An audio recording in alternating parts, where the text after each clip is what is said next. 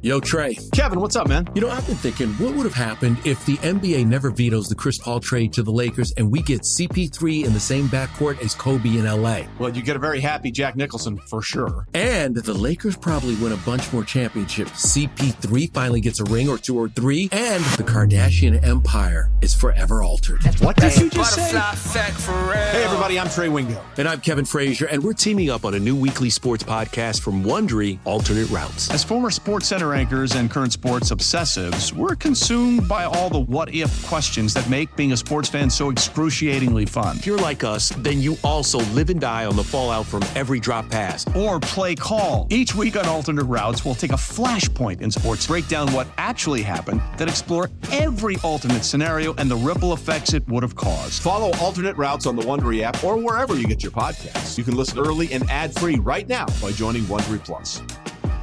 Quickly want to give a couple Champions League plays for tomorrow, and then Bill can give us hockey plays quickly. So Champions League for Wednesday. Um, let's take Chelsea Real Madrid under two and a half as the play.